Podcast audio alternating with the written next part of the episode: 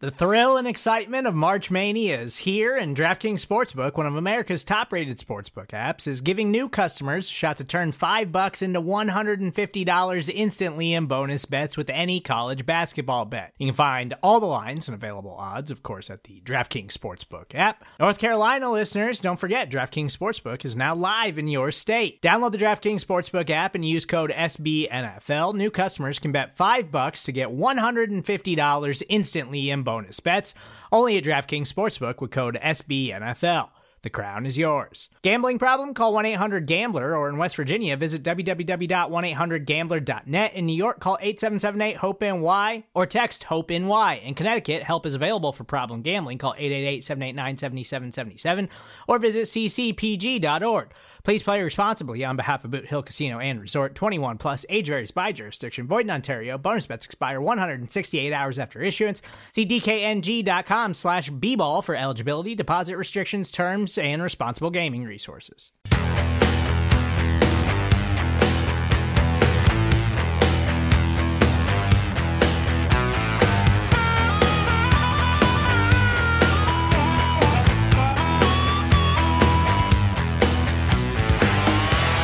Welcome to Bears Over Beers. I'm Jeff Perkins, the writer for Windy City Gridiron, and I'm joined, as always, by EJ Snyder. EJ, Thanksgiving week is upon us. Going to be a little different this year, of course, with social distancing and uh, staying healthy and, and happy and keeping everybody else healthy and happy. But nice to spend a little time with you on Thanksgiving. And how are you doing on this wonderful Thanksgiving week? Uh, I am fine. Thank you for asking. Agreed. Nice to spend time with you as well. This is the way a lot of people are going to be spending time together if they're smart over the next week. And uh, we get to talk about a little football.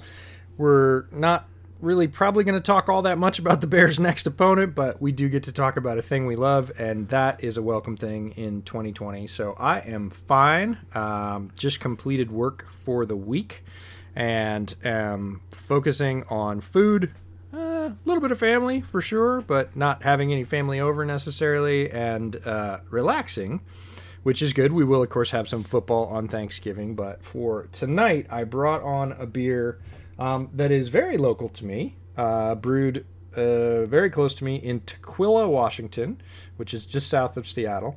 And this is Odin's Gift by the Odin Brewing Company. It is an amber. Uh, this is a 22 ounce bottle. It's 5.4 by volume, so not too bad. Very sessionable amber. And it is brewed, interestingly enough, with juniper berries. Okay.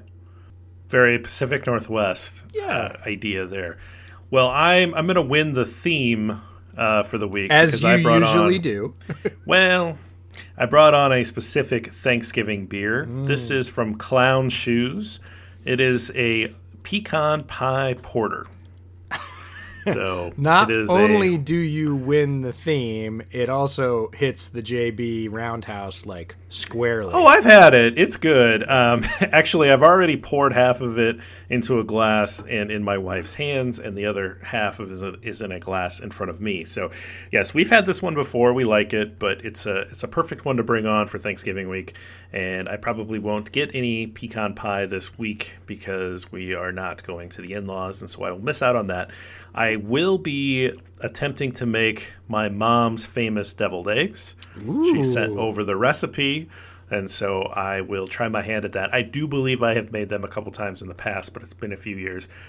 But it's really not Thanksgiving without my mom's deviled eggs. So putting that on the uh, the agenda for probably tomorrow to make uh, because I also have the day off. So heading into a five day weekend as well. So very excited about this. We'll. Uh, you, we've already poured our beer, so no uh, sound effects on the opening of, of cans or bottles this week, unfortunately. That's okay. We we can have the sounds of us drinking them and going mmm because this Ah, this man. one is delicious. It's got a great sort of ruby brown color to it. Not a ton of head, uh, and like I said, it's just a good solid amber that you don't really taste the juniper.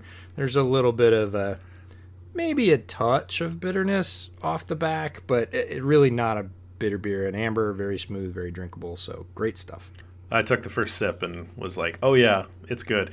Uh, they make a lot of really good uh, stouts and different flavored stouts and stuff like that too. So it's a, it's a, I think it's a fun brewery if you haven't had. I'm sure most people have, but uh, Clown Shoes, good brewery. So, so what we wanted to do today or tonight or whenever you're listening to this is that we we're coming off the bye week.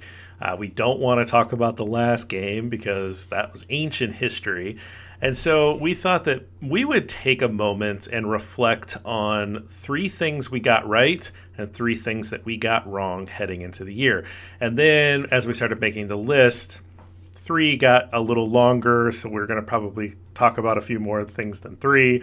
Um, and we're going to talk about some things that we think we got right around the league and things that we really missed around the league. Things that things that we said or maybe uh, American dollars that we put into bets um, that we would rather have back in my case.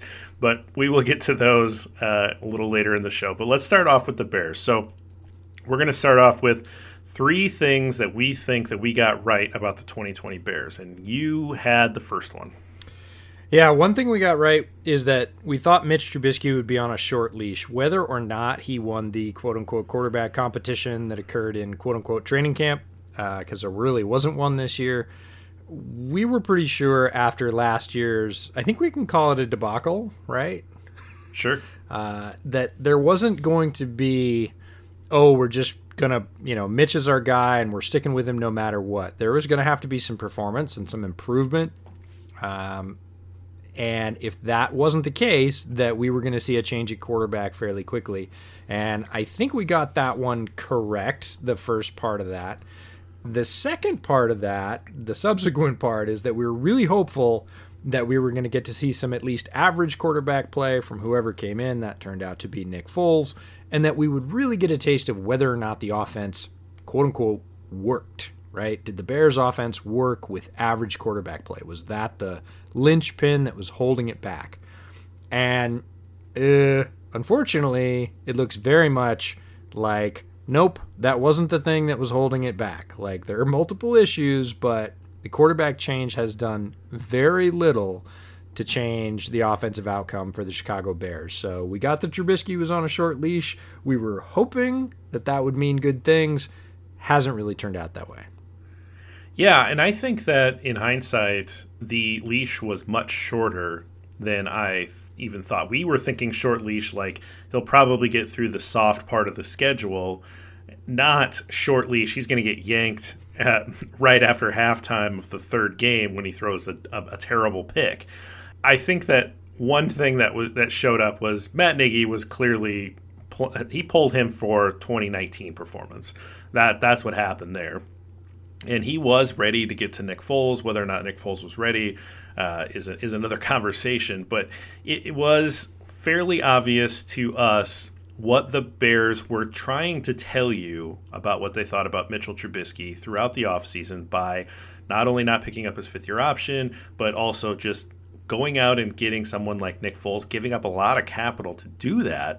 And so, not necessarily that you and I were like, oh, we love Nick Foles, because that is definitely not the case for me.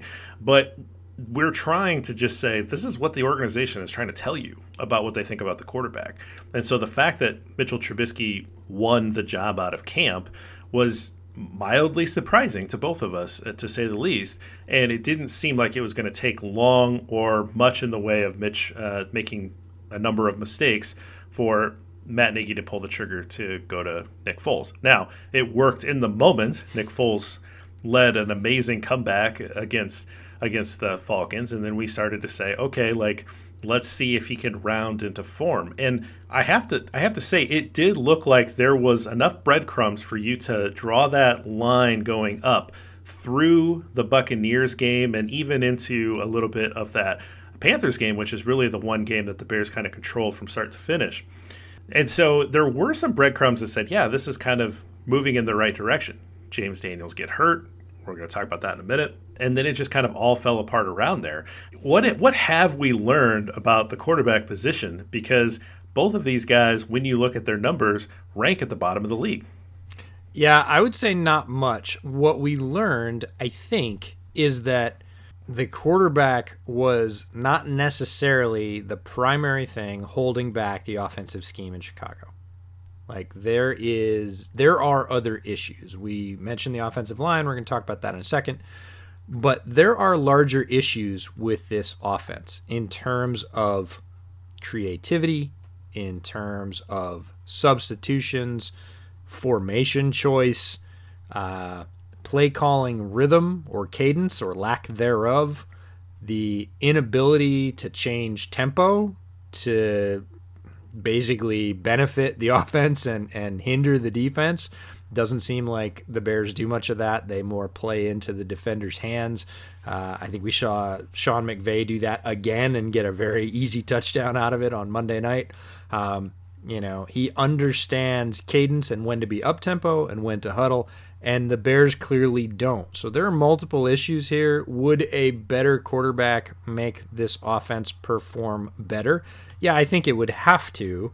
The Bears rank near dead last, ahead of really only the Jets in most offensive categories. But how much better without other fixes? Even if the offensive line was stable, even if the quarterback play was uh, a notch above what Mitch Trubisky or Nick Foles has been able to provide, uh, what are we talking about? 20th, 22nd? You know, probably not much higher than that. This is not an offense that's being held back by the quarterback. And I guess we can say that definitively. It's not great news, but we can say that with sort of assurance now. Robert Mays' show on the Athletic Football Show, he was he was talking about this with the Eagles, and they sort of rolled in the Bears as like, well, this is also true for the Bears. And I, I tweeted this out uh, it's about a week ago. I think it was last week's show, and they were talking about like the Eagles' offense basically being broken because it has turned into this collection of plays that we like on paper or on the blackboard and we've kind of slapped it together. But there's no real central identity. There's no real like i need four yards here this is what we run. I need eight yards here this is what we run. There's no real identity. And you have just kind of this collection of plays and you slap it together and you have this like you know ugly collage that doesn't actually have a system behind it. And i think that that really started to make a lot of sense to me when I was listening to it. Is like, yes, that actually does seem like it explains what Matt Nagy's been trying to do. And once you get enough film on what he's been trying to do and he's figured out and there's no central theme and there's nothing that you do particularly well, then you can see how it's falling down around him. That's a really bad reflection on Matt Nagy. I don't know that I saw that. And maybe some people did, and I, obviously Matt Nagy had his detractors, but I certainly didn't see that clearly until this year when it was very clear to me that he just did not have it. And I, I, like Matt Nagy as a head coach. I've talked about that a lot. I think he's got the leadership part down. The guys seem to play for him. But in this day and age, that's not enough. And the Bears are going to have to make a decision at some point of what are they going to do with this guy that they probably like, but probably isn't a fit in the modern NFL. Yeah, it comes down to, and we talked about this a little bit on last week's show, and I had subsequent conversations with some of our colleagues. I was chatting with Bill Zimmerman about it and, and several others, and uh, both who are Bears fans and, and just league watchers, and saying, "Hey, what's going on with the Bears? What do you, what do you think they're going to do?" And it comes down to this: that if Matt Nagy wants to evolve and stay the head coach of the Bears, if that's even an option for him, he is going to have to take the CEO or the executive role and he is going to have to renounce loudly and clearly control over the offense. And if he is unwilling to do that, I've had at least two people I talked to said he'll never do that. He would never. He he won't do that, right? And the answer is then he gets fired. right? There right. is no point at which we come out of this season, the second season in a row when the Bears have literally bounced off the bottom of the barrel in just about every offensive ranking. It's not a little bit of this or a little bit of that. There haven't even really been great signs of life. There is no way, there is no world where Matt Nagy comes out and says, well, this year, the third year, it's going to be different. Like, it's going to be an offense that is modern and supports scoring points in the NFL. That's clearly not happening at this point. So he either takes his hands off that wheel and stays in that role that I agree he's pretty good at. Like, he has a good sense of team the guys do play for him. He can motivate them, but he is going to have to say, I am no longer in charge of the offense, or he's gone.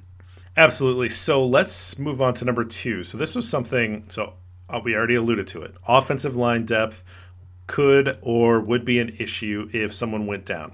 We talked about this very specifically, and even to the fact where I went back and listened to our preseason show when we brought on Lester, and Lester and I had a probably too long of a conversation about the offensive line, but that's what happens when the two of us start talking. And one of the interesting things, I, I, brought it up directly. I'm like, Lester, do you feel comfortable with this offensive line depth? Because I, I'm not seeing it. And I listed off everybody that I thought would play a role if someone went down. EJ, I did not mention Rashad Coward's name. Do you know why I didn't mention Rashad Coward, Coward's name? I do. I thought he was cut. Yeah. I, I thought there was no way uh, that this guy has made the roster again. And when he was first man in after the James Daniels injury, I know Bars was technically the first first man in, but he, uh, Coward got that start the next week. I was shocked. I was shocked that that, that was the plan. That there's no excuse that Ryan Pace can give me that Coward is your plan B for anybody or your plan A for for an injury. And that really worried me coming into this year. And I know we had the game where you know, Leno was the only starter left on the field. He had four backups, and it was just a complete mess. And that's going to happen to most teams in the league that it'll be a mess. But you can't have one injury derail an entire offense like what happened when James Daniels got hurt. Well, you can, and the Bears are proof of that. But we did bring this up, and uh, offensive line is certainly, we're talking about the hits here uh, offensive line is certainly an area where we hit on this directly, like you said in our preseason show. But it wasn't the only area, and quite frankly, the Bears have skated along with a lot of luck in two other areas that we brought up pretty strongly. My leading one was outside corner. And look, Jaylon Johnson came in. We're going to talk about him in a minute. Kyle Fuller has stayed healthy and played at an excellent level, and Buster Skrine has the nickel pretty locked down. But we said, what happens if one of the outside corners goes down, it probably means Screen ro- uh, rotates to the outside and then they bring somebody in else at nickel. But that's not a way to run a railroad when three, four, even five defensive backs is really your new base defense. The Bears have gotten lucky on the injury front there, and the other one was inside linebacker.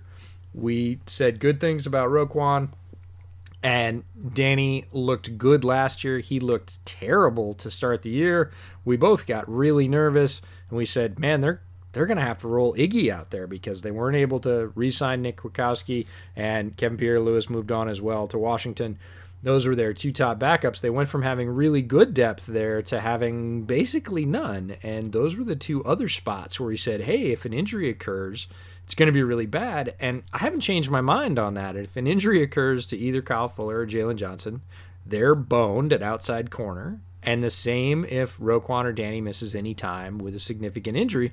There's nobody on the roster right now that's like that shining star waiting for their opportunity. And offensive line has played out that way. Again, one injury started that cascade, and it's looked pretty horrible since then. Well, let's talk about one of those other spots then, and that's Jaylon Johnson. And so this is one of those really fun picks that you basically brought up before the draft as a guy, and I was like, I like this guy. I like this guy. I'm, I'm, I'm targeting this guy in that second round. Let's see if he can fall to that level. I, the shoulder injury probably is what kept him in that area. The Bears drafted him with their second pick in the second round. And from the start, this guy's like, oh, oh, he's he's he's a guy. He's wearing 33. He's coming out. He's acting like he's act, he's got Kyle Fuller on the other side, and he's like acting like he's the best cornerback on the Bears, right? And so he has no fear. He has stepped into that role. He's played really incredibly well for a rookie. I think you have to say he's got to be among, if not the best uh, rookie corner in the league and he looks like he's going to be a fixture in that defense for years to come. Yeah, this is a this is a perfect fit. We talk about it all the time with scheme and landing spot, play style, uh, coaches, uh, physical ability, all those things rolled together. And Jaylon Johnson was a very solid match for everything the Bears like to do at corner. He had all the skills, he had the physical attributes. Like you said, the shoulder was a concern. He's still playing with a brace, but he has played extremely well. And I don't mean good for a rookie, which is kind of a backhanded compliment. He has played really well. He was leading the NFL up to last week in pass breakups, right? In PBUs. Not not leading rookies, not leading corners. He was leading the league in broken up passes. As a rookie, he's played physical. He's had some penalties, but he has largely figured out how the league is called at that spot and is I would say right now the top cornerback on the Bears, and that's saying a lot because Kyle Fuller has been playing at an extremely high level on the opposite corner. But I would say it's a coin flip every week to see which corner is better on the Bears, and that's a tremendous spot to be in because it's a very expensive spot to get. It's a very expensive spot to re sign a pure boundary corner in free agency.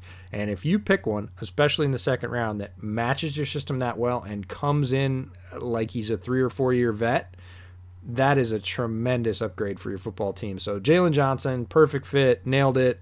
Thought it before the draft, thought it during the draft, thought it after the draft, and he has fulfilled sort of our every expectation for him and quite frankly exceeded him. So this is one of those where it's just really nice to be the co-host with a draft guru because I feel like I had ownership of this Jaylon Johnson pick as it was happening. You had already gotten me excited about it. That's happened a couple times. Eddie Jackson comes to mind, and I get excited when they make the pick. And when he succeeds, it's like, well, yeah, I knew that. I didn't really know that. I knew that because EJ convinced me of it. Uh, but still, I feel I feel some ownership of it, and I like it. I mean, that's value add, right? If if I have a stake in this game, that's certainly where I started and and where I made my mark. And when I can continue to do that and be right, it feels really good because I I can and am wrong about a lot of guys, but it is a great feeling when you say, I think this would work. I really think this would work. This guy in this spot or this guy with this coach. I just feel like that just lines up. And then it actually happens and it works out. It's a rarity and it's something to be celebrated. So i'm glad you get to feel that way. I'm glad i get to feel that way. Most frankly i'm glad the bears have two very solid outside corners right now. Probably one of the best cornerback tandems in the league. And usually when you're starting a rookie you can't say that. Yeah i actually mentioned that same thing uh, in a uh, five questions uh, back and forth with the packers this week the gentleman asked me a question about the defense, and I was basically like, you know, this is probably the best corner tandem that Rodgers is going to face this year. So you you might not expect that. I, you think that the Bears defense is good, fine, but like you, you don't necessarily know why it's good yet if you haven't been watching them. And I think a lot of it starts in that secondary, which we've talked about a lot on that show, this show. So those are the three, and then now we've got six honorable mentions to go through. Yeah. Uh, because there were a lot of things that we talked about that we felt like, yeah, we can we kind of hit that on the head. The first is the tight end position. I was very vocal about Jimmy Graham being washed. I am not surprised at what we have seen out of his play this year. He's not a, he's not a plus factor in the game between the 20s. He has been good in the red zone. That's great. You know that that's a nice salvaging point to that big contract. I still think it was a bad move. To continue with that tight end position, we both were very clear up front. Cole Kmet, that is not a pick that you make that you expect to have an impact during the rookie year. Tight ends rarely have an impact as a rookie, and that has absolutely been true, not only with Cole Kmet, but tight ends across the league. Rookies just have not put on a lot of numbers because that's just not what happens with rookie tight ends. Yeah, we we had a rookie recap, midseason rookie recap on bootleg football this week. That was our show from last week, and one guy made the list at tight end. We we put three at each position, and sometimes we snuck in a fourth if there was really a, a sort of tie or, or, there was somebody who was incredibly worthy. We had at least three or four spots. We went through every position. Uh, no kickers or punters. Sorry. Um, but uh, Rodrigo. When, I know Rodrigo. That's the first name I thought of. Actually, that's funny. Uh, but no, we got to tight end, and I was like Harrison Bryant. That's it. Like that's what my notes said. Harrison Bryant. That's it. We're not mentioning any other rookie tight ends uh, because even Harrison Bryant's contributions have been of late uh, and he had a good game with a couple of tight, a uh, couple of touchdowns, and that really propelled him. But even his numbers are uh, quite pedestrian. And look, the league after Ertz and a few other notable tight ends has really just dropped off. Like tight end production this year, league wide, is is really far down the list um, from what it has been. It's been a very serious drop off. So um, the fact that Kmet has not lit things up didn't surprise either one of us. The fact that Jimmy Graham has provided very little for the Bears offense other than that early touchdown burst, right? There was that, hey, we're in the 20s. Oh, you're going to throw a jump ball to Jimmy. And I was actually surprised. He's still effective in that role, but that's it very clearly. He doesn't add as a blocker. He's not great between the 20s. He's not dynamic. His routes are done. And you paid a lot of money to get him in the fold. And really this is the part that gets me the most build that as like a plus move like this was the best guy available and uh, no he wasn't you could have gone and paid austin hooper you could have done a bunch of other things if you really wanted to invest a tight end but you didn't you waited you grabbed the last salvageable thing with stats and it's playing out that way. Now, Jimmy Graham's a nice guy. He has been a very successful player in the NFL. I'm not trying to demean Jimmy Graham. What I'm trying to say is for the Bears, with what they needed at the position, this was a sort of multiply bad choice. When the Packers signed him uh, to a contract a couple years before the Bears did, I laughed and I sent a text to my friend who was a Packers fan. His last name is Lombardi, so don't hold it against him. And I said, Jimmy Graham, really? You guys are going to regret that. That's a terrible move. He's washed. That was, you know, that was three years ago. And yeah. And then when your team does it a couple years later, it's like, it's okay, even, where's, it's even worse. I'm waiting yeah. for the text, and sure enough, I got it. And, and and eh, that was pretty obvious. And I think it was that was about as obvious as not expecting Cole Kmet to contribute as a rookie because again, rookie tight ends don't contribute. And so I, I want to just bring that up again and again because I keep seeing people trying to blast Cole Kmet. And what's funny is I didn't really like the pick. I th- I wanted to go a different direction. We're going to talk about that here in like 20 seconds, so stick with us. But even though I didn't want the pick, here I am def- out here defending Cole Kmet. Like, stop trying to judge Cole Kmet on his rookie numbers. That's like so it might be confusing to people like, okay, Jeff didn't like the pick. Why is he trying to defend Cole Kmet not doing anything? It proves him right. No, it doesn't. It doesn't prove me right at all. What do you mean, Jeff? Sports isn't binary. If they're not great, they're not terrible. Like, th- there's only two choices here: black or white. And just hold on yeah, to that, your horses with Cole Kmet. That's all we're saying. And trying to judge him currently in this offense is wildly unfair, as it is for every other player in this offense. Whether you're talking about Riley Ridley, whether you're talking about David Montgomery, heck, probably some of the younger players on the offensive line, right? It, this is not a sort of fair litmus test for are you a good player in the NFL? The scheme is not great. Somebody made a meme this week. It's the astronaut meme.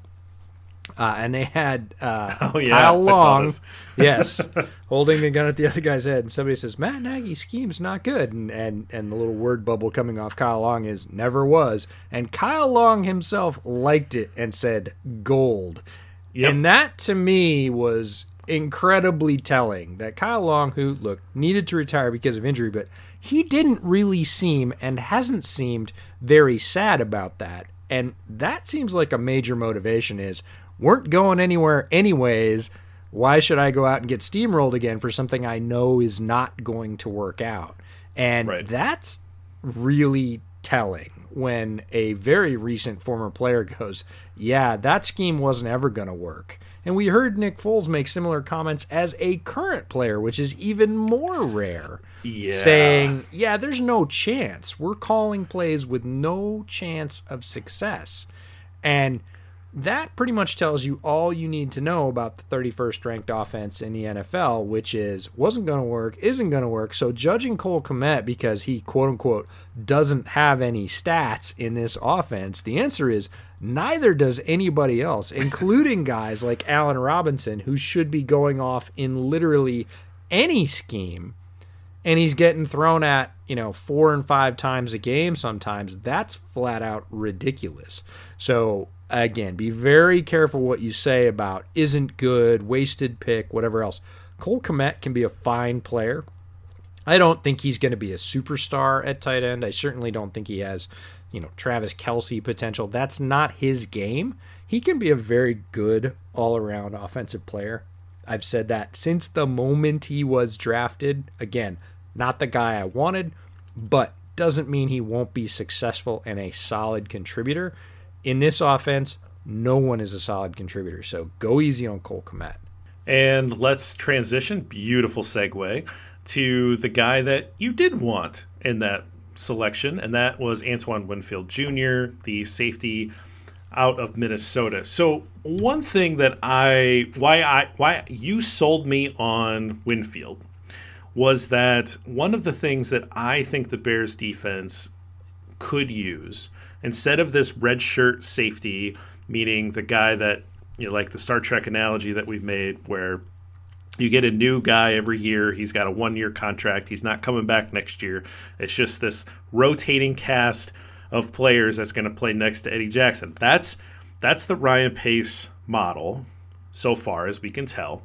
But what I see around the league is that there are these safeties that are just these agents of chaos. Budda Baker is a really good example. If you guys watch that play where he just looked like a missile at flying in and making a tackle for loss three yards behind the line of scrimmage. Obviously, Jamal Adams is probably the highest profile of these guys. Uh, Tyrann Mathieu for the Chiefs. These guys that you can kind of do everything with. There's this just this modern defensive player, but they're this crazy chess piece that you can be super creative with and move all around the field and do all these different things. You want to bring them on a blitz, they can do that. You want to cover a tight end, or you want to cover, uh, you know, you want to cover a receiver with them, great. You want to drop them in a zone, great. You want them to come up and make a big stop in the run game, they can do it. These guys are just there's very interesting modern defenders, and the Bears don't really have that guy. Don't tell me that Eddie Jackson's that guy. Eddie Jackson's a center fielder. He's wonderful at it, but he's not that guy. He's not the agent of chaos. If you bring in an Antoine Winfield, it's already a great secondary. Yeah, you don't need that pick, but you put that guy in. This defense is, you know, it's hanging around the top five this year. It's a really good defense. It's bend but don't break. It's really solid. Add that chess piece in that can move all over the board. This might be the best defense in the league. Yeah, I get a lot of pushback about this. I was very vocal early in the season. I was vocal at the time in the draft when it occurred because the draft is a funny animal and people love to go backwards and say retroactively, well, you could have done this or you couldn't have done this or whatever else. And it's true, but at this moment, Winfield was available. This is the Bears' first pick, second round. Cole Kmet's there but so is Winfield. And if you look at those players, this is why you need to, if you're a GM or a, a, personnel executive, you understand stacking of the board, right? And you look at those two players and you say, our need is higher at tight end, but Antoine Winfield is a blue chip player. We believe if he'll stay healthy, that this guy is going to be, he's going to contend for um, Pro Bowl every year, and he may be an all pro if he tops out at his ceiling right? And Cole Kmet, we think, is a tick below that, where he'll be a solid contributor, probably a regular starter, regular contributor, not a guy that's going to be tickling all pro every year. So here is these two players. We have this pick. They're both going to be gone, no doubt, by the time we make our next round pick, not our second pick in the second round, only a few spots later. But by the time we get to the third, neither of these guys is going to be there. Which of these two, because we have a need at both spots, is worth more in the long run. Who's the better player? Which in the higher rounds matters more. Once you get down to the fourth round, fifth round, sixth round, you can throw that calculus out the window a little bit and go after guys you want who are incomplete or injured or whatever else. That's why they slid. But up top, you really have to say overall, what's the impact of the franchise? And you do have to look at offensive balance and defensive balance and everything else. But again, rookies are cost controlled especially below the first round. Both of these guys, either of these guys, would have been taken in the second round. And who's going to provide greater value for longer or more impact sooner? Your choice. do the calculus. I think Winfield wins in both of those categories, which makes him the pick. And again, do you need him? No, you don't need him. Would he add something to, you know, quite frankly, the strength of your football team? He would. And here's the flip side could you have replaced Cole Kmet's production with a much lower pick? I don't know, say a guy like mm, Harrison Bryant, who we talked about. He's a fourth rounder. Fourth rounder, right? Two full rounds later. Could you get one of the many tight ends who, again, none of them are contributing at a high rate? Has a lot to do with Harrison where Harrison Bryant landed. But even when Harrison Bryant got picked, I was like, the Browns have three other good tight ends. Like Harrison Right. Bryant's path to playing time is lousy. He's still performing as the best rookie tight end. So it's a balance question. Winfield, we knew was going to be a player. The only question was health. If he could stay healthy, a little bit like Jaylon Johnson, we knew he was going to be good. He's gone to Tampa Bay. He's been good. He's had his ups and downs. Yes, he's a rookie. He has provided more impact than any other safety as a rookie. His name was all over the all rookie team stuff uh, when it started to come out midseason. It will continue to be. He is an excellent player. We knew this. It was a known known. And in terms of balance, I don't think it was a great pick. Now, again, that doesn't demean Cole Kmet. This is not a black white world. Cole Kmet can grow into a fine player for the Bears. Antoine Winfield would have been a better value at that spot. Yep, absolutely. All right, these uh, quick hitters are taking some time, but I like it. So uh, the next one that we have is uh, I think that I was the most vocal about this, or among the most vocal, but Nick Foles was a bad move. Uh, this is just a guy that's not someone that you want to give up any capital for and then commit that kind of guaranteed money for, especially when you sign a contract with escalators for playing bonuses and all this kind of stuff. He's just he's not he's not even a league average quarterback. Uh, he's he's he's below that mark. It was a silly move. You should have waited. You should have been able to tell that there were going to be more quarterbacks on the market that could start for you or compete for a starting role for you, then there were a number of teams left looking for them. And there were a couple teams that played the market correctly and the Bears did not. They panicked after they could not sign Teddy Bridgewater. Who knows about the Tom Brady thing? Let's say that was true and it didn't come to fruition. And so they panicked. They probably were on the phone with Cincinnati. Cincinnati just doesn't seem like a team that does very well in terms of communication to making trades. And so I'm sure the Jaguars were more than happy to take that call from Ryan Pace. They played him very well and got something of value out of Nick Foles, a player that they did not want. And the Bears took on, not only took on the contract, but re signed it in a way that gave him uh, the most player friendly deal that I've ever seen for a player that's not that good. So we called it at the time. I know I was super mean about it, and like I'm sure Nick Foles was hurt when he read my tweet. Uh, read in parentheses, there's no way that Nick Foles was hurt or that he read my tweet, but it was a bad move, and it's proved out to be bad for the Bears, and it's probably going to saddle this Bears team into the future with some contract repercussions. Yeah, it's not just that it was a bad move. There's there's always good moves and bad moves, and they are easy to tell in hindsight, not so easy to tell in foresight. It's that it was the worst move. It was an incredibly rich free agent class in terms of Not the worst move for the Bears, the worst move in the league. Uh, It was that I would- bad. I, don't know that I would go that far, but it was a terrible move for the Bears for multiple reasons, and you've named most of them. Timing was one. Yeah, the contract is terrible. The fact that you gave up draft capital just makes it uber uber terrible. Um, Nick Foles, I think, is a decent human being, and I think he's a good football player. I think he's streaky in the extreme and needs to be surrounded with a I don't want to say perfect situation, but a very favorable situation. And the idea that you could have waited and picked up Andy Dalton when he shook loose, or Cam as the last player on the board as a wild card for way less money and compensation, shorter range of control, sure, but peanuts comparatively. Like either of those would have been better choices, and you would have saved the draft capital on both of them, which could have bought in this draft. Again, we're talking about a fourth round choice. right? In this draft, that could have bought a very solid interior offensive line player. There were many guards available for depth and backup. So again, these issues hook together. Team building is an interconnected exercise. It's not just that it was a bad move, it's that they either should have waited to the true bottom of the barrel and paid bottom of the barrel prices or they should have gone all in and gone and my my favorite in the clubhouse would have been Teddy Bridgewater early. Now, Teddy wouldn't sign. I get it. Probably professionally a very good choice for him. But, you know, in my perfect world, it was Teddy Bridgewater. After that were guys like Andy Dalton and Cam, depending on on what you wanted. Nick Foles was down the board, and there is no way I'm a going out early to get him before that market is settled.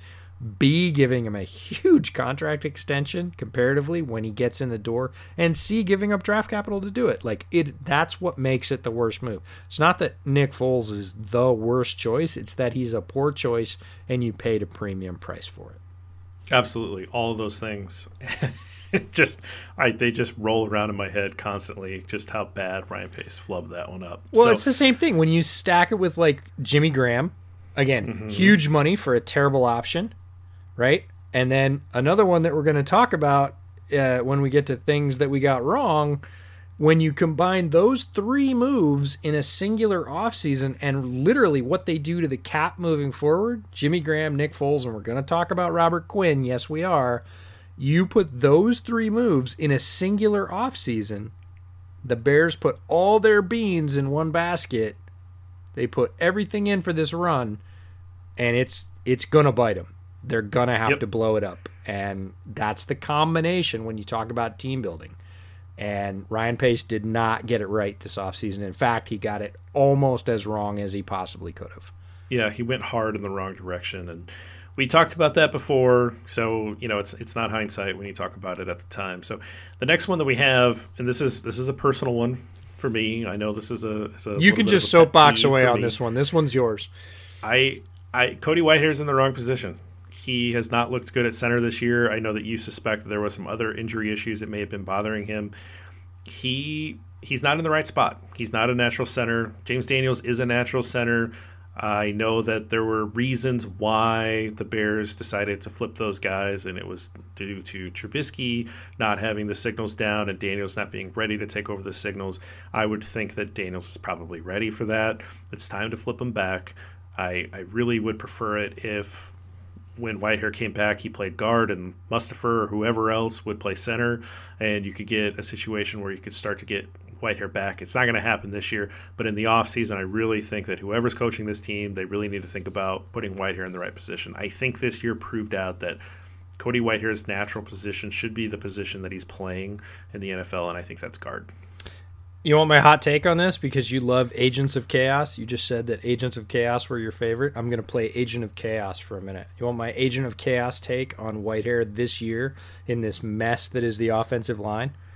I yes. He would have been better at right tackle when Massey went down.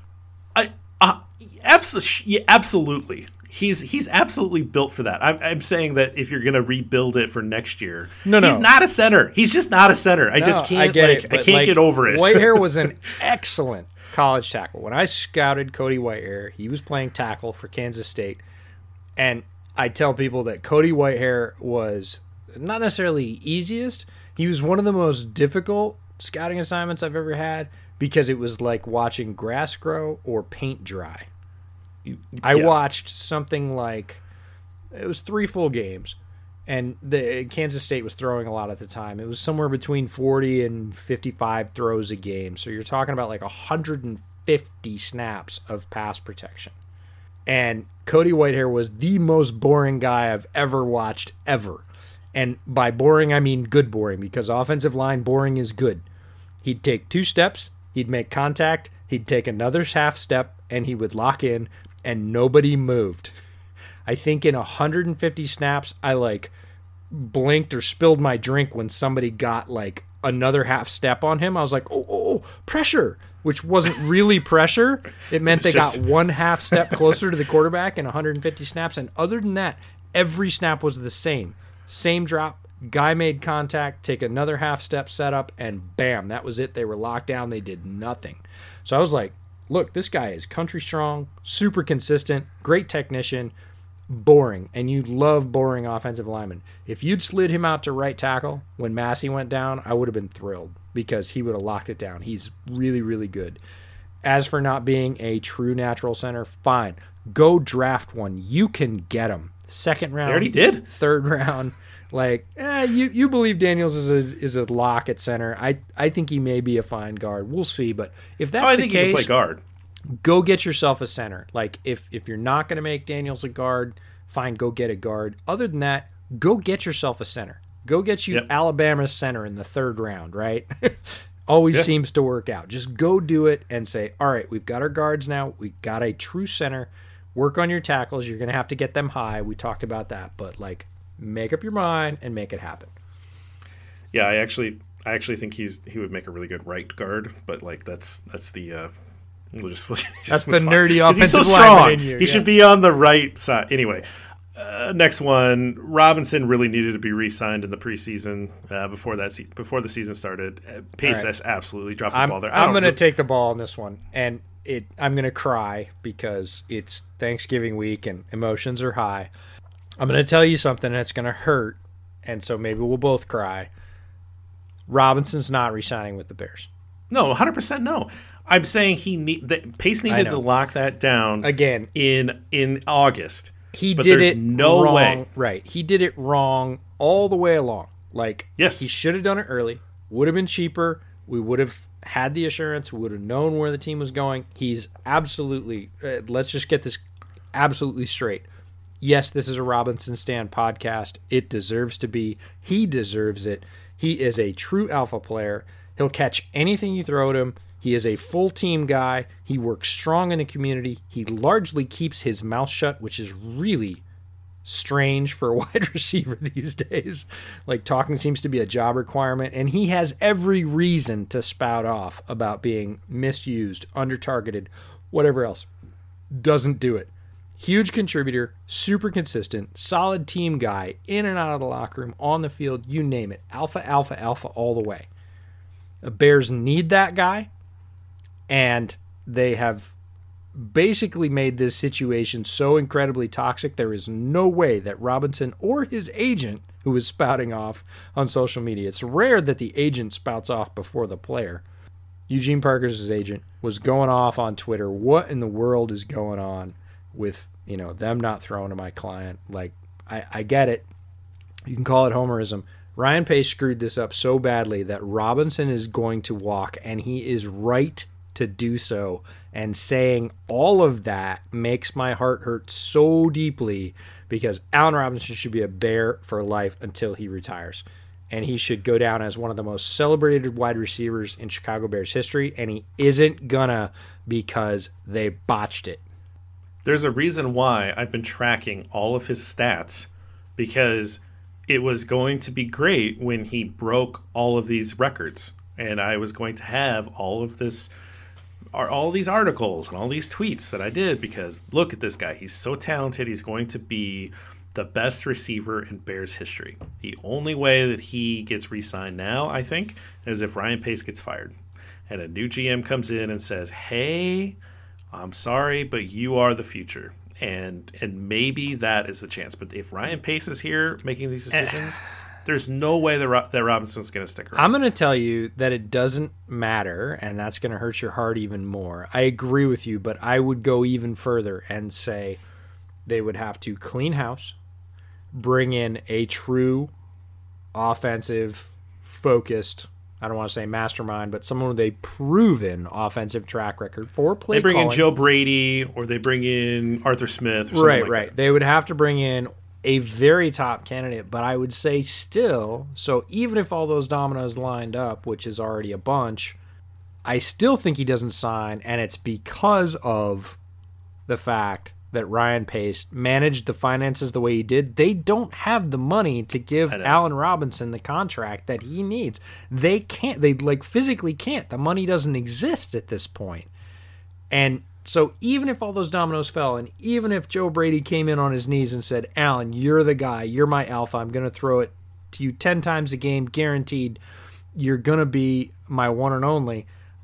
I still think Robinson goes out, looks for his best contract on the market. And if he gets a chance to play with even an average quarterback, because he's never had that, remember, as a player, if yep. he goes out and somebody says, hey, you get to go play with Deshaun Watson, you get to go play with Kyler Murray, you get to go play with Russ, who knows? Like, I don't think any of those things necessarily happen, but you can't believe that he wouldn't jump at that chance, regardless of the financials, to say, wait, wait, a guy that's competent throwing the football, I'm in. Texans are actually perfect, but they're in like about a bad a situation as a lot of a lot of the Bears are yeah. too. They don't have any draft capital, uh, so I guess that maybe they'd be willing to spend. I actually don't know how bad shape their their cap is, but it the, ain't great. The Texans are actually yeah, I figured as much. That was actually one of the teams I thought about. It's like, ooh, man, Watson to Robinson would be a lot of fun. I, I'm cheering for Robinson. Like Robinson was right all along, and the Bears were wrong. And I, I'm a Bears fan, but I'm sorry. Like they they did Robinson wrong, and he's my guy, and I will follow him the rest of his career because I think he is as good as they come, and he, like you said, he's great in the locker room. He doesn't you know talk out of line or whatever. Like you know a lot of a lot of receivers talk. He doesn't. He just goes about his business, and I, I'm a huge fan. So I will follow him the rest of his career. The last one we have is that oh, I think we got right was that we both felt pretty strongly that Roquan was on his way up and that this would be the year that he really kind of established himself. Last year was, you know, was a little off uh, for some things that we don't, you know, know all the reasons behind, but he has really taken that next step this year and he looks like the guy that we all hoped he would be when he was drafted. Yeah, he's put together a couple of highlight plays in the last week, uh, last couple of weeks, which he really needed to influence. You know, Pro Bowl voters. You need a couple of big sacks. You need a couple of big TFLs on national TV. He's had them. Other than that, he's been incredibly consistent. He's been the, quite frankly, the pass protecting linebacker, which is why they drafted him. Speed and range, full sideline to sideline, the ability to shut down tight ends. He has all that. He just was missing some of those sort of splash plays, and he's picked them up in the last couple of weeks. We all knew he was playing at a high level, but you need that little bit of extra visibility. You need that little bit of extra pop to make people pay attention. He's got it. Uh, yeah, he's doing everything he I thought he would do when he was drafted. And uh, yeah, there was a blip at the beginning of last year. By the end of last year, he was playing very well again. He started off this year again, especially everybody's paid a little bit more attention to Danny. Danny started off slow. Roquan started off solid, if not hot, and has continued very consistently throughout the season. He's killing it. Yeah, he's great. It's maybe a little long for people, but come on, he's still super young. This guy's got a really long career ahead of him. And, you know, any organization in the entire league, Bears, inside linebackers, like it's it's the richest history that there is this guy's really good. Start to embrace it. Roquan is really good. He's really young. He's going to be part of this team for a long time. This is a really good development. Yeah, totally agree. We should probably take a quick break, and then we're going to come back and talk about things we got wrong. All right, EJ let's talk about things we got wrong. This list is shorter, and so maybe strange considering we may, wrote the agenda. Well, maybe there's some people out there that are going, "Hold on, you guys whiffed on some other things," but uh, you know. we get a little more excited about the things we were right about. I'm sure that there's other things that we talked about that have not come true, but here's the things that we came up with when we were putting this together. And the first one is that yeah, we had we had some feelings that Juan Castillo, the offensive line coach, was going to stabilize some of those offensive line issues. Looked like we that was going to be in the win column for us after the first two games. And then what happened?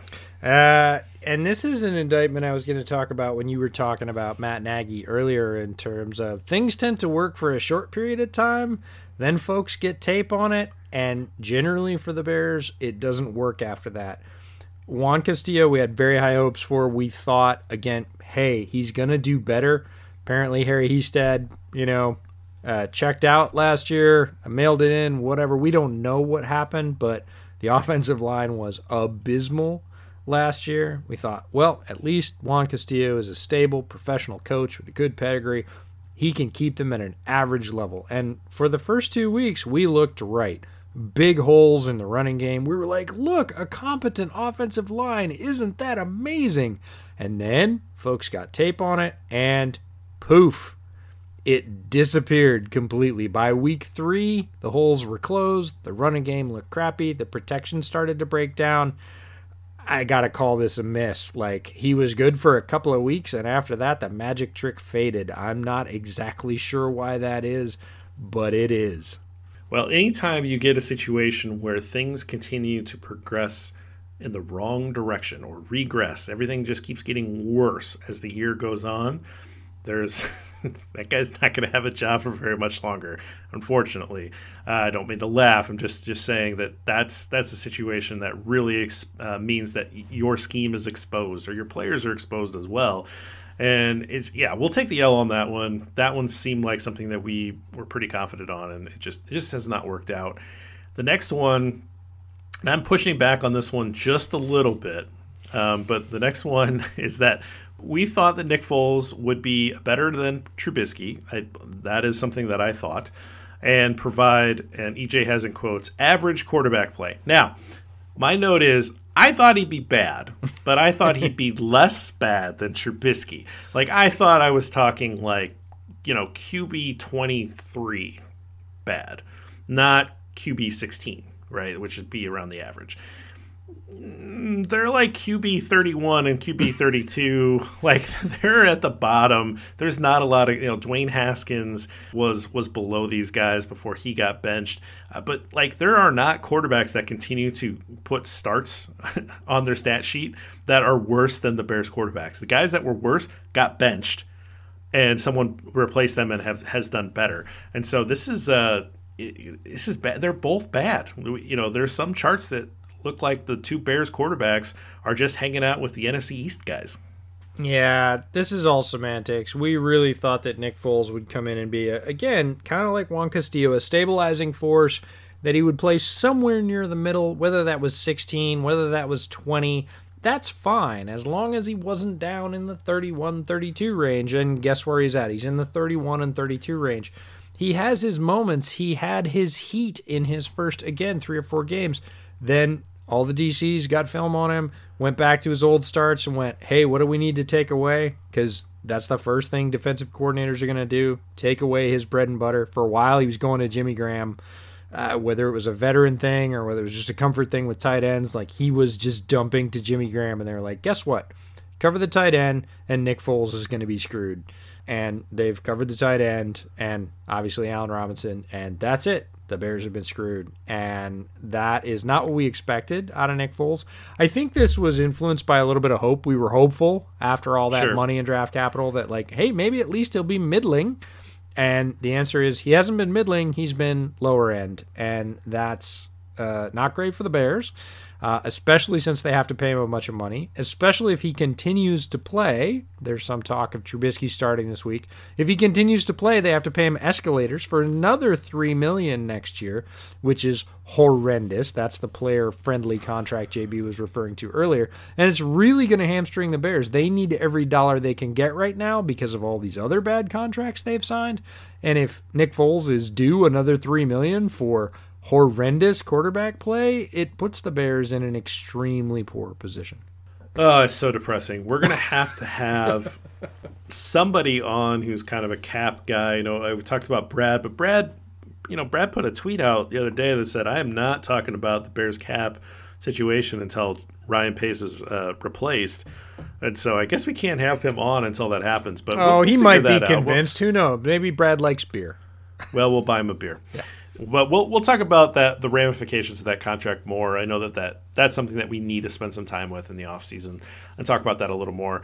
The third one that we feel pretty confident to take the L on here is that the defensive line with Akiem Hicks back and the addition of Robert Quinn, there's the L, that they would just absolutely be tearing people up. I mean, I had some graphs and charts ready to start charting out sacks to see if they could keep pace with the 84, 85, 86 teams because I was so convinced that this pass rush was just going to absolutely just be collapsing pockets, racking up pressures, racking up strip sacks and, and sacks and all these things.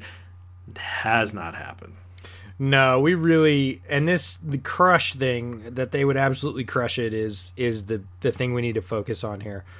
They've played well, right? The defense, like you said, is well ranked. They've played solidly. But when you go out and pay Robert Quinn that kind of money and you already have an Akiem Hicks and a Mack on this line, you're not looking for solid. Solid doesn't cut it anymore. You're not paying solid money. That's right. like going out and paying supercar money and getting like average value luxury sedan sedan performance, right? You're you're getting a BMW 525 and you paid for a McLaren. Like you're not getting it, right? And Robert Quinn look, his picture should be on a milk carton. He has been solid, but altogether largely absent. Uh, I think RRH was outplaying him until his injury. That's saying something given their their status, right? And they've struggled at times both against the run, which is still necessary in this league as much as we talk about passing, and rushing the passer clearly has not worked out the way the Bears expected it to.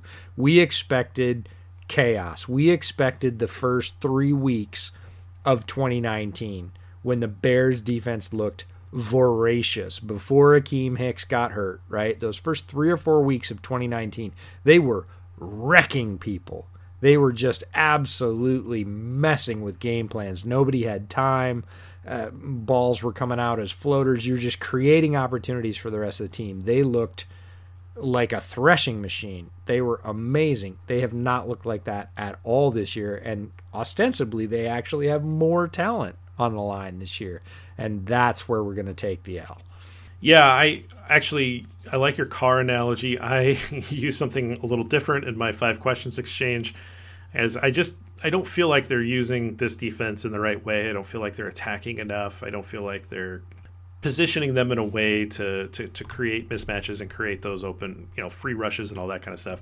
And I said, basically, you've hired Picasso, and he says, "All right, what is it that you want me to paint?" And you say, "I really would like you to paint my living room this this dull gray color. Oh, he's gonna do a nice job. Don't get me wrong. He knows how to stay within the lines. I'm sure that his brushstrokes won't show up. That all that stuff's good, but like he's capable of a lot more. And that's what kind of kills me about this Bears defense is that look, they're playing bend don't break you know they're they're among the league leaders in all kinds of defensive categories. You know, the the most important one is points allowed, and they're right up there. But they're capable of so much more. And and I, I will say I'm absolutely willing to take the L on Quinn. You know, maybe this ankle injury is something that's been lingering, and you just you know, whatever. It seems like this is we're way beyond the injury excuse at this point. I when I found out that the Bears signed Robert Quinn, I was like, what?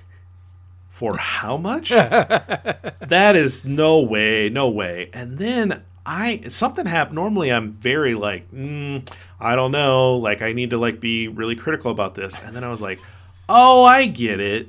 No, no, no, I get it. It's another pass rusher. They're protecting Mack okay, yeah, all right, Ryan Pace, you know, lean into your strength. Okay, yeah, yeah, yeah. And I just sort of made a flip really quickly, and I it's honestly something I need to learn from because I need to make sure that I'm taking that due diligence and kind of looking into it, being like, you know, was this really worth it as a guy this late in his career, really worth this kind of money? And I I didn't. I quickly kind of turned myself over and said Yep. All right. I'm in on the Quinn signing. I like it.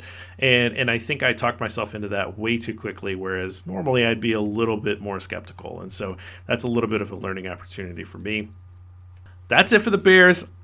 Feel free to let us know what are the other things that we've talked about that we've got wrong. I'd love to kind of hear what you guys picked up from us over the past few months. And you're like, those guys got it wrong. I'd love to hear that. But those are the ones that sticked out to us.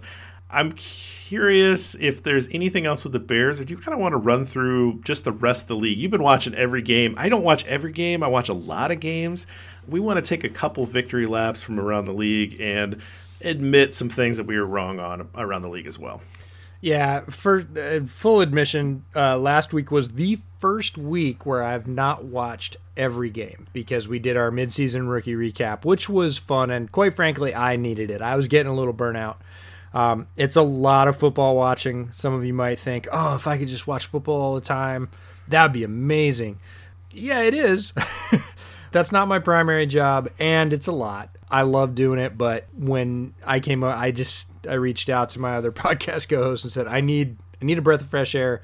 Let's revisit these rookies because we talked about these guys so much during draft season. It'll kind of like be visiting old friends, right? We'll be able to go back and because we see them all in game footage, but it was really a, a good break to go back and say, okay, overall, what have they put up so far? And we're a little more than halfway through, and and that was a good thing. But I did not. Last week was the first week I did not watch every game. I'm back to it this week, and I think there's a lot of trends league wide, and that's one reason I like watching all the games. Is you kind of see what's working and what teams are mimicking. It's a copycat league, you know, what teams are picking things up, which plays you see in multiple places, and you literally go, "Oh, they watched tape from last week, and that's the Saints, you know, sweep toss. Yep, they're running the same thing."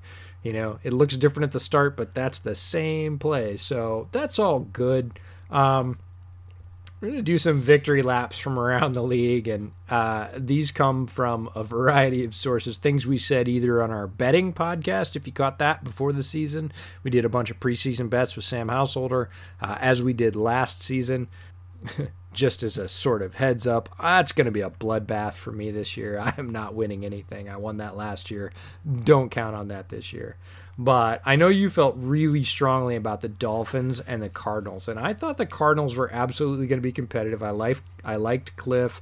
I liked Kyler in his second year, and I thought more of those pieces were going to come in, and, and Cliff can design a, a really beautiful run game. Uh, they've kind of shied away from that. The run game's been Kyler for the most part, and he's been doing it very, very well. But you were more in on the Dolphins. I like the end of the Dolphins last season. I thought they played strongly at the end of 2019 and often that turns into success the next year, but I wasn't so sure, and you were. So, what did you see about the Dolphins that really made you feel like, all right, Flores has got it? You know, a lot of times when you see a GM or a team make a lot of moves and they're basically saying, we don't want to be good this year. We're going to shed payroll. We're getting rid of some of our better players for draft picks we're taking you know we're tanking right? We're we're we're taking a year where we're just accepting the fact that we're not going to be very good. We don't care about the results in the field. And the dolphins were not good. They were very suspect in the first part of that year. And then you started to see them be more competitive. Some of the younger guys started playing well.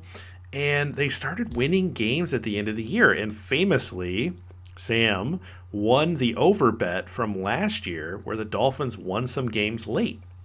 And because I had given him so much grief about that bet at the time, because I'm like, Sam, the Dolphins want to be bad. Why are you betting the over? Like, stop it. That's a bad pick. And I, so I purposely made that pick this year where I bet the under on the Jags because the Jags want to be bad this year. So I'm gonna I'm gonna put my money where my mouth is, Sam, and I'm gonna take the under on the Jags. That has looked correct. I like that process of going through these things and trying to figure out who's trying to be bad and just lean into it. The Dolphins were trying to be bad that last year, but they kept winning. And they worked their way out of the number one pick. And that happened to be Joe Burrow, which unfortunately for Joe Burrow just had a knee injury last week. But the Dolphins were fortunate enough to be high enough in that draft to take Tua, who I think is a, is has the potential to be a good player. I know they've got some weird things going on with him being benched this last week, but I liked what I saw out of the young players, and I really liked what I saw out of their defensive players. And so I thought coming into this year that you're going to have a down Patriots team, which I thought they'd be a little better, but I thought they were going to be at least some, somewhat susceptible. I thought the Jets were going to be terrible which they were. And so going to say that's I, I felt, right on. I felt like the Dolphins, the over under was six wins. I felt like they would easily clear that. They are at six wins now. And so, uh, yeah, that one to me, I, am pretty proud of. And I'm, I'm, proud of the Cardinals being competitive as well because I, I, I, enjoy watching that football team.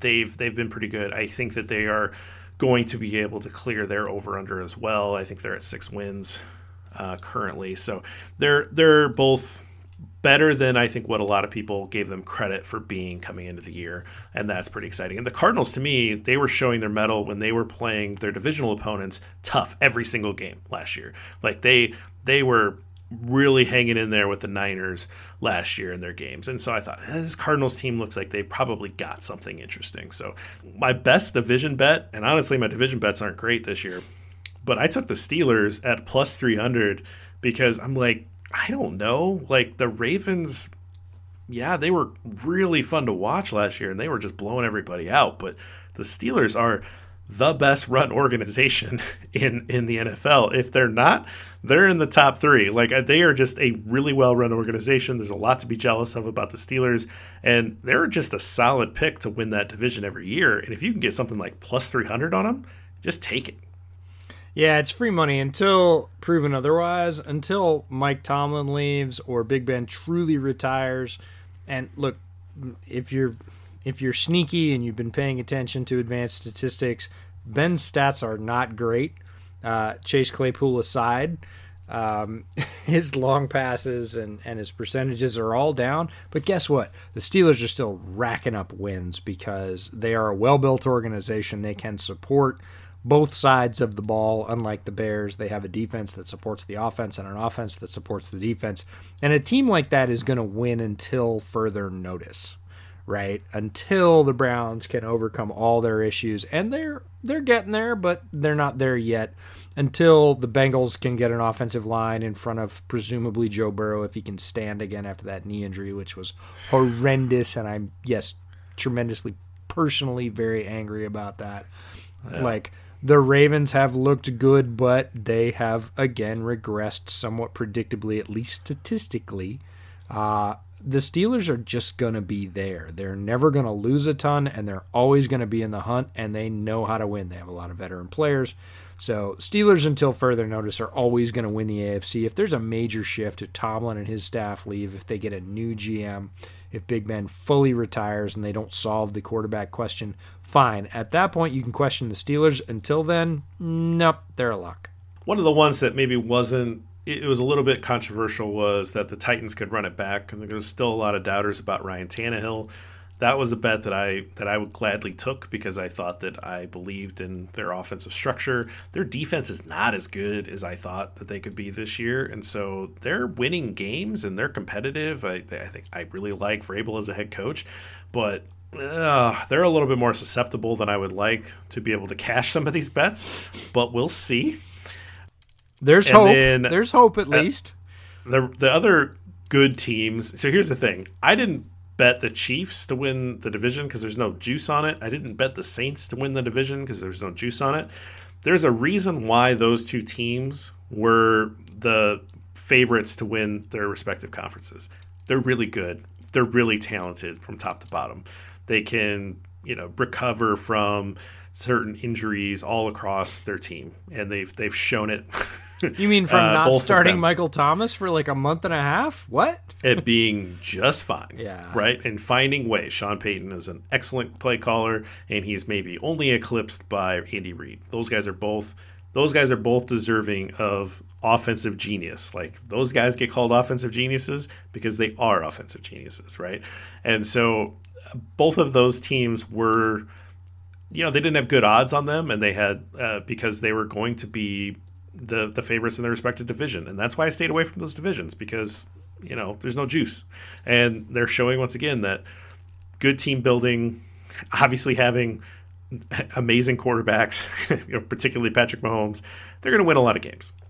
On the flip side of that, when I looked at the teams I thought that were going to be bad, the teams that stuck out to me were the Jets, the Jags, who were trying to be bad. The Jets, the Jets weren't trying to be bad; they just are bad and the NFC East. And I say the entire NFC East, and I know it's become a joke, but I was on a podcast, at a QB List podcast, when we went through this, and we had this exercise where we had to pick an over and we had to pick an under from every division, and then we picked a division winner, you know, betting odds thing. And we got to the NFC East, and I said, I would take the under on all of these teams. I know that that's not reasonable, but I would do that because I think all of these teams are terrible.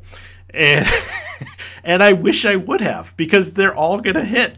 Like they're so bad, they only can beat each other. They that that division is terrible, and I do not know who's going to emerge from it. I actually think it might be Washington. I don't know. Like it might be the Giants. I mean, they're all basically tied right now, but maybe Washington has the most going for it right now. It's crazy. They're all bad. Yeah, I to that point, I thought the Jags would be better. I thought that they would start Minshew for most of the year, and through the first couple of weeks, that looked great.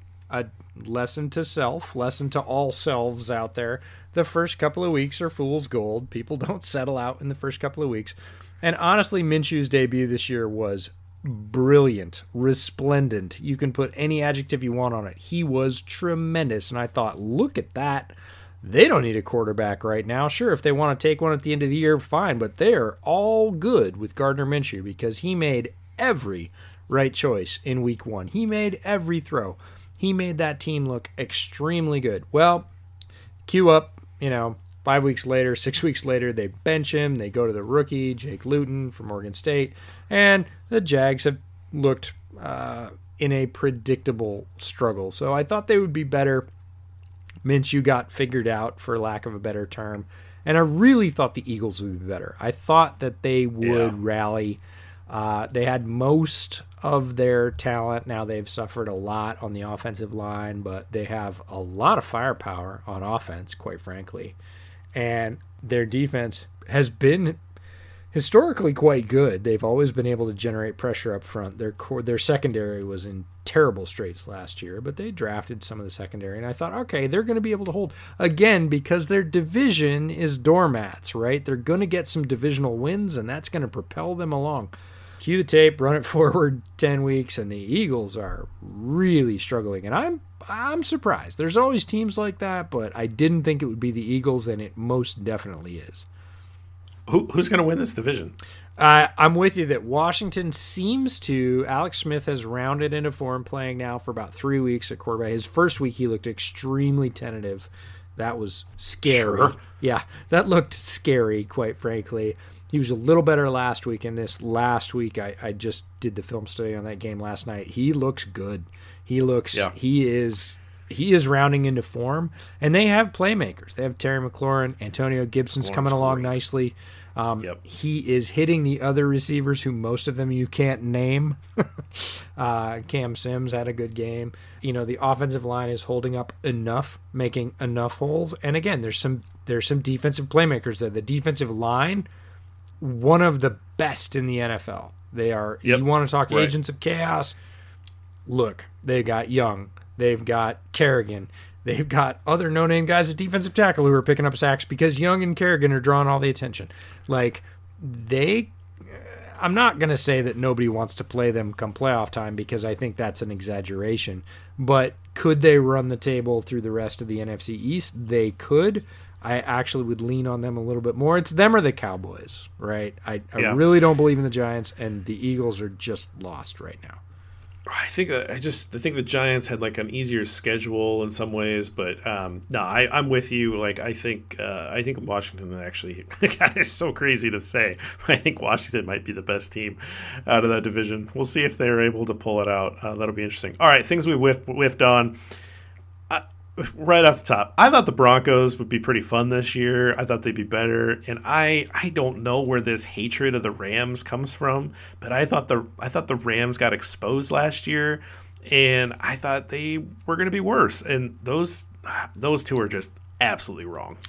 Yeah, Broncos. I really think it comes down to the offensive line. When their right tackle opted out for COVID, uh, we said this on bootleg. We are like, uh, that's not great. Like they need that offensive line in front of Drew Lock for him to develop. They have all these weapons. They've assembled a track team to keep up with the Chiefs. They've got all the pieces, but they've got to keep him upright and give him a chance to make choices. Uh, just the right tackle? No, they've had some other offensive line injuries, and Drew Lock has. They needed him to take a step, and he's not taking a step. He's been a roller coaster. He's had weeks where he's looked tremendous, and weeks where he's absolutely sort of mailed it in And uh, unfortunately, I, I hate comps. You know this about me in terms of the draft. And Right. the major comp for Drew Lock coming out was Jay Cutler. and he's looking very Cutlerish the last few weeks, Right. uh, which is amazing in certain stretches. And doing the Dougie on the sideline when he scores a TD, and then throwing a what I would call mindless interception the next series. And they can't have that. Of course, the O line, we talked about those issues, but Courtland Sutton, their alpha, their version of Aaron Ro- uh, Allen Robinson, and he got hurt early. That's unfortunate and that hasn't helped. They still have plenty of other weapons, but Drew Lock really hasn't taken that step. So that's pretty much the Broncos in a nutshell on offense. Obviously, they lost Von Miller on defense. That's a big Yeah, loss. that's a huge Um, loss. You know, Chubb is Chubb had a sack this week. They're coming around, but they're they're not the force on defense that they were. Um, looking at it preseason, again, healthy O line, healthy Von Miller. Yeah, I don't think that prediction is is that far off. Uh, the reality, like you said, hasn't turned out that way. Rams note it really comes down to McVay, and a lot of people have said this about Nagy. They talk about flexibility, willingness to change your system. And you're right, they did get exposed. And I thought McVay would double down and say, No, I'm right. Nobody else is going to be able to do that. And he did the other thing. He went back to the drawing board and said, I got exposed. What do I need to scrap to come back? And I wasn't sure. I wasn't convinced that he wasn't flexible enough, but I wasn't sure that he was. And he's come back this way this year specifically and proved in a huge way that he is flexible enough to make this work. And the Rams are humming because of it.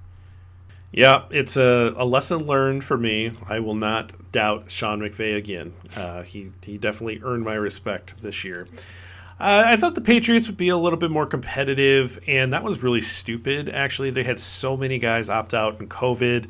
I think they did get a little bit unlucky with Cam uh, coming down. There's some reports out that he really did have some issues coming back from COVID they were kind of signaling that they were going to be okay with kind of taking a year back. I shouldn't have been as uh, bullish on them as I was. I'm, I'm not going to dwell on that one because I love Bill Belichick. I think he's an amazing coach, and I think he can, you know, he can make chicken salad out of chicken feathers, as you as you put it, at, at some point. And so, I'm not going to beat myself up on that one. The last one, though, this is an interesting one because you think that maybe I'm going to be right in the end, but I really did not buy Philip Rivers going to Indianapolis. I just thought his arm was kind of dead. You know, you watch him and he just shot puts it out there. And Philip Rivers has that penchant for throwing the late pick in a close game and all that kind of stuff. So far, it's worked out pretty well for Indianapolis, but you have some reservations about Rivers down the stretch. Yeah, I said that Indianapolis was the perfect place, and really, I thought the only place that Philip Rivers could end up because he has a great offensive line. He has a coach in Frank Reich as a former quarterback who understands him. He plays inside. Like everything was lined up for Indy to be the place for Philip Rivers to succeed. However, the caveat is we're still at sort of late career Peyton Manning here, and he doesn't have any arm left.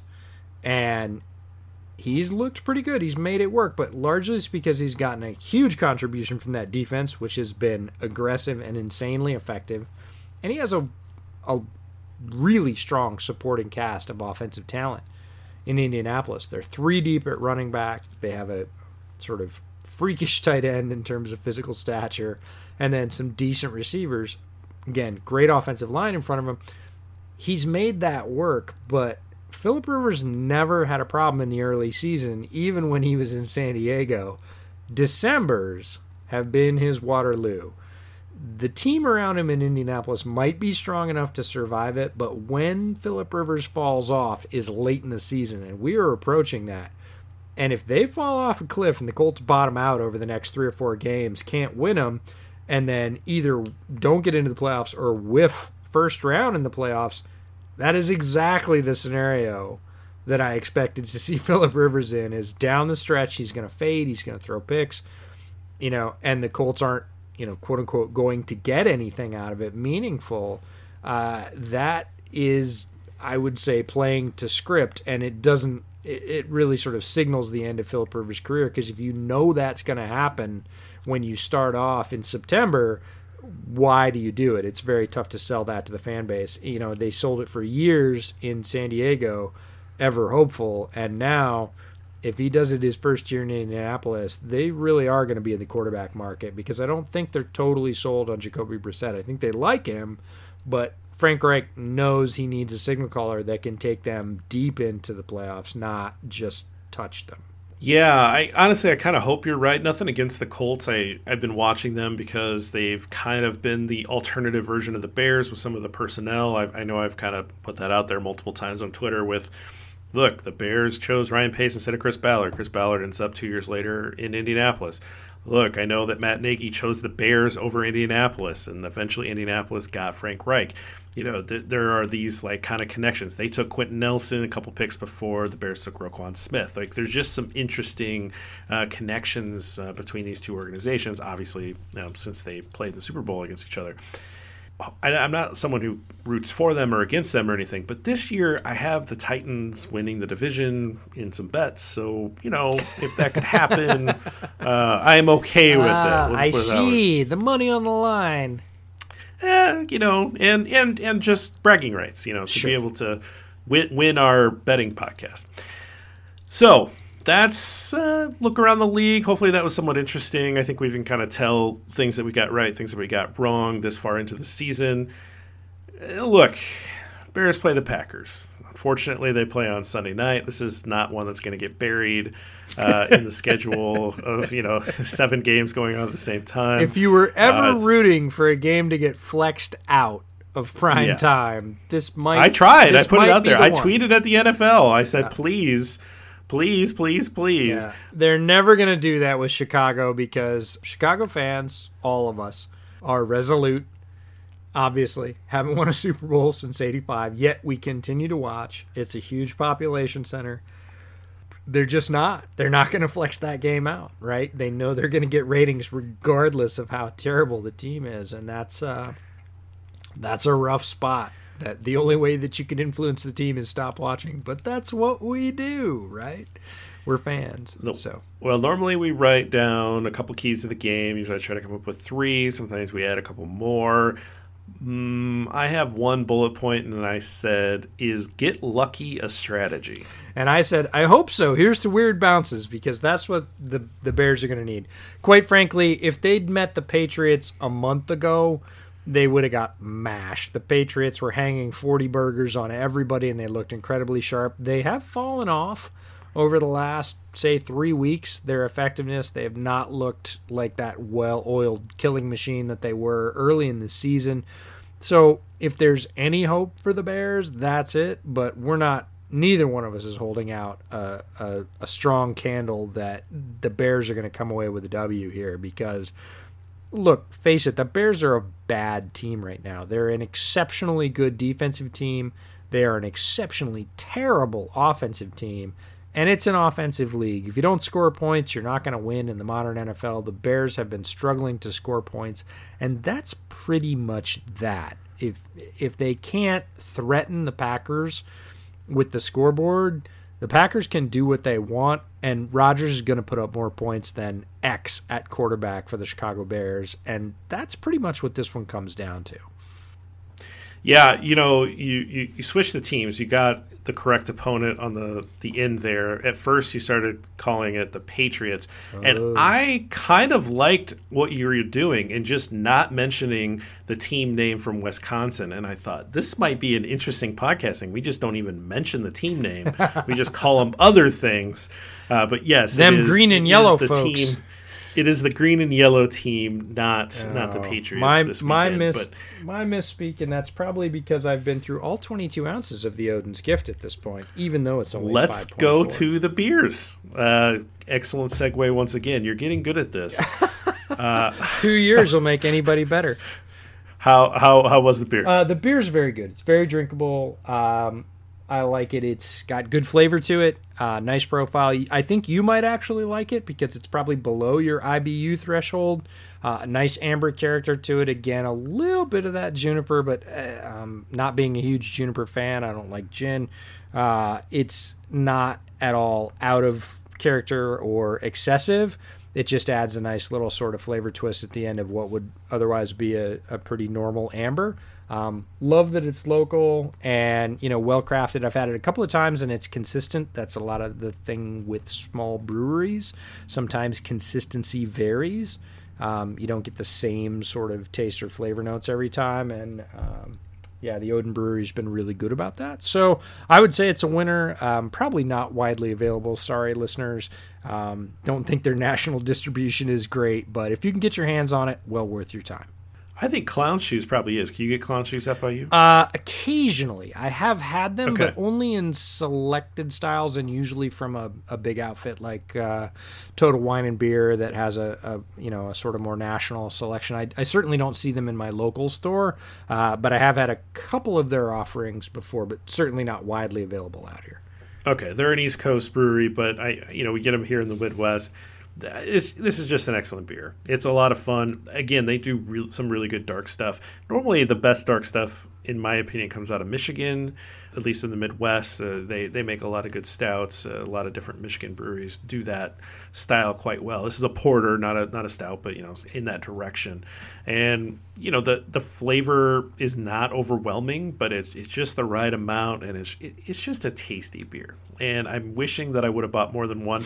It used to come in a bomber. Uh, now it's in a in a in a can, or uh, maybe they do both still. But this is now in a pint can, and I I think it was like five bucks or something like that. I I wish I would have bought a couple because it's probably going to be a nice thing to have on Thanksgiving. So I might have to try to run back out and see if I can find another. Yeah, that's that's the trouble with uh, beers that you're trying, right? You buy one, or or maybe you buy a couple.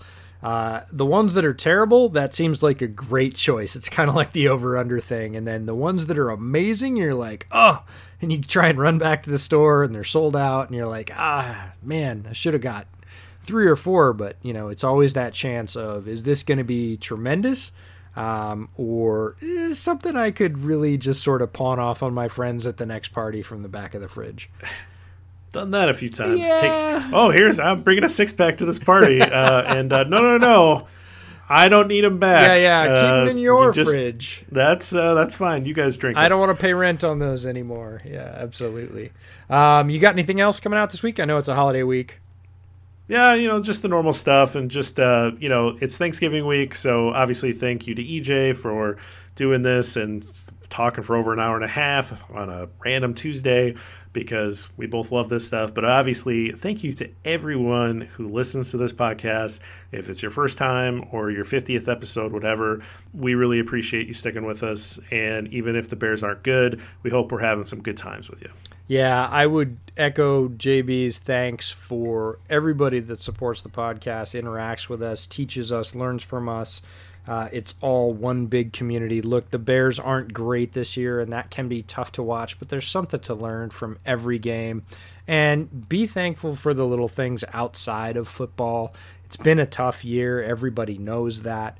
Um, enjoy the little things you get even if you can't get to be with your family and and that's the biggest thing look i love thanksgiving as a holiday i have since i have a kid since i was a little kid we had big family thanksgivings and that really set me on loving the holiday for sort of life i would say. It's not going to be like this but we're going to get some zoom calls. Um, we typically called people on the phone so i guess we could be thinking of it as adding video um, to those calls. So appreciate the things you have. If you have your health, if you have your home, if you have your job, food, whatever it is, the basics are really important. And I think that's the most important thing about Thanksgiving. So try not to concentrate on the stuff you can't get and try and concentrate on the stuff you have that's that's really really good Well said. so we will see you next week. Uh, we've had our bye week. Uh, we're going to try and come up with some creative content because uh, Bears recaps, especially against the Packers, might not be pretty. Uh, and for our own mental health, we might shake it up a little bit. So look for that in the coming weeks. But until then, thanks so much for listening and bear down.